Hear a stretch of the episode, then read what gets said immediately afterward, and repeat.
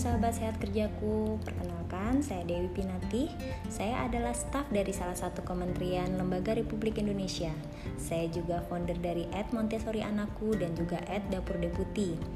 Dalam memperingati pesan menyusui sedunia, kali ini saya akan membahas tips menyusui bagi ibu pekerja. Baik ibu yang bekerja di kantor maupun ibu yang bekerja di rumah, dalam proses menyusui, kunci utamanya adalah butuh proses, butuh kesabaran, keikhlasan, dan kemauan yang sungguh-sungguh. Karena apa pun pilihanmu, kamu adalah ibu dari anakmu. Kamu sendiri yang memilih apa pun yang terbaik untuk anakmu. Saat waktunya sudah mulai bekerja, beberapa ibu termasuk saya sendiri sempat terbesit betapa sulitnya sih menjadi ibu menyusui sekaligus wanita karir. Ibu menyusui yang bekerja harus meluangkan waktu menyusui sebelum berangkat ke kantor.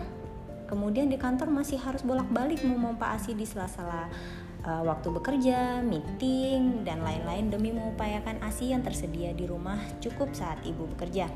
Nah, berikut adalah tips menyusui bagi ibu pekerja. Yang pertama, rutin memompa ASI di kantor dengan pompa yang tepat. Idealnya untuk mengosongkan payudara dapat dilakukan setiap 2-4 jam sekali. Catatan, usahakan tetap memompa di rumah setiap hari walau tidak sedang bekerja seperti saat weekend atau sedang work from home. Selain mengatur jadwal rutin memompa ASI di kantor, ibu menyusui juga perlu mempersiapkan peralatan tempur nih, seperti pompa ASI, botol, freezer mini, atau lain-lainnya.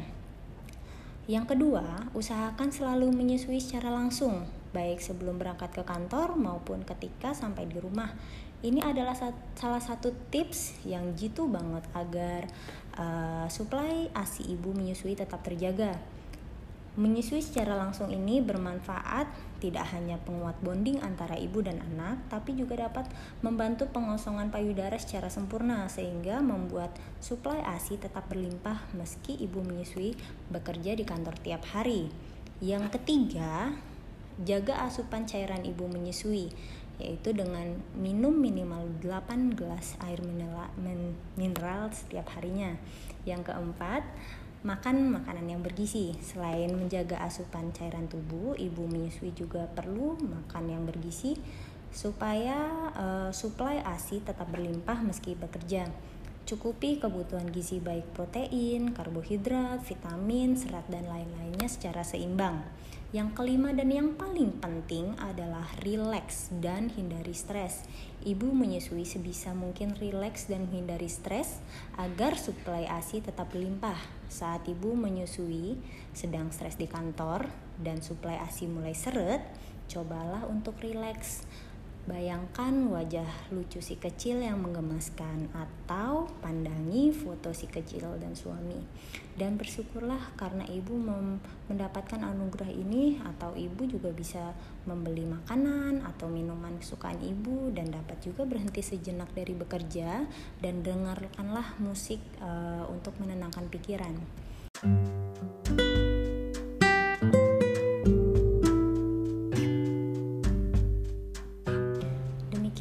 Tips menyusui dari saya. Terima kasih telah mendengarkan. Semoga dapat memotivasi ibu yang sedang bekerja dan dapat menyusui anaknya dengan bahagia.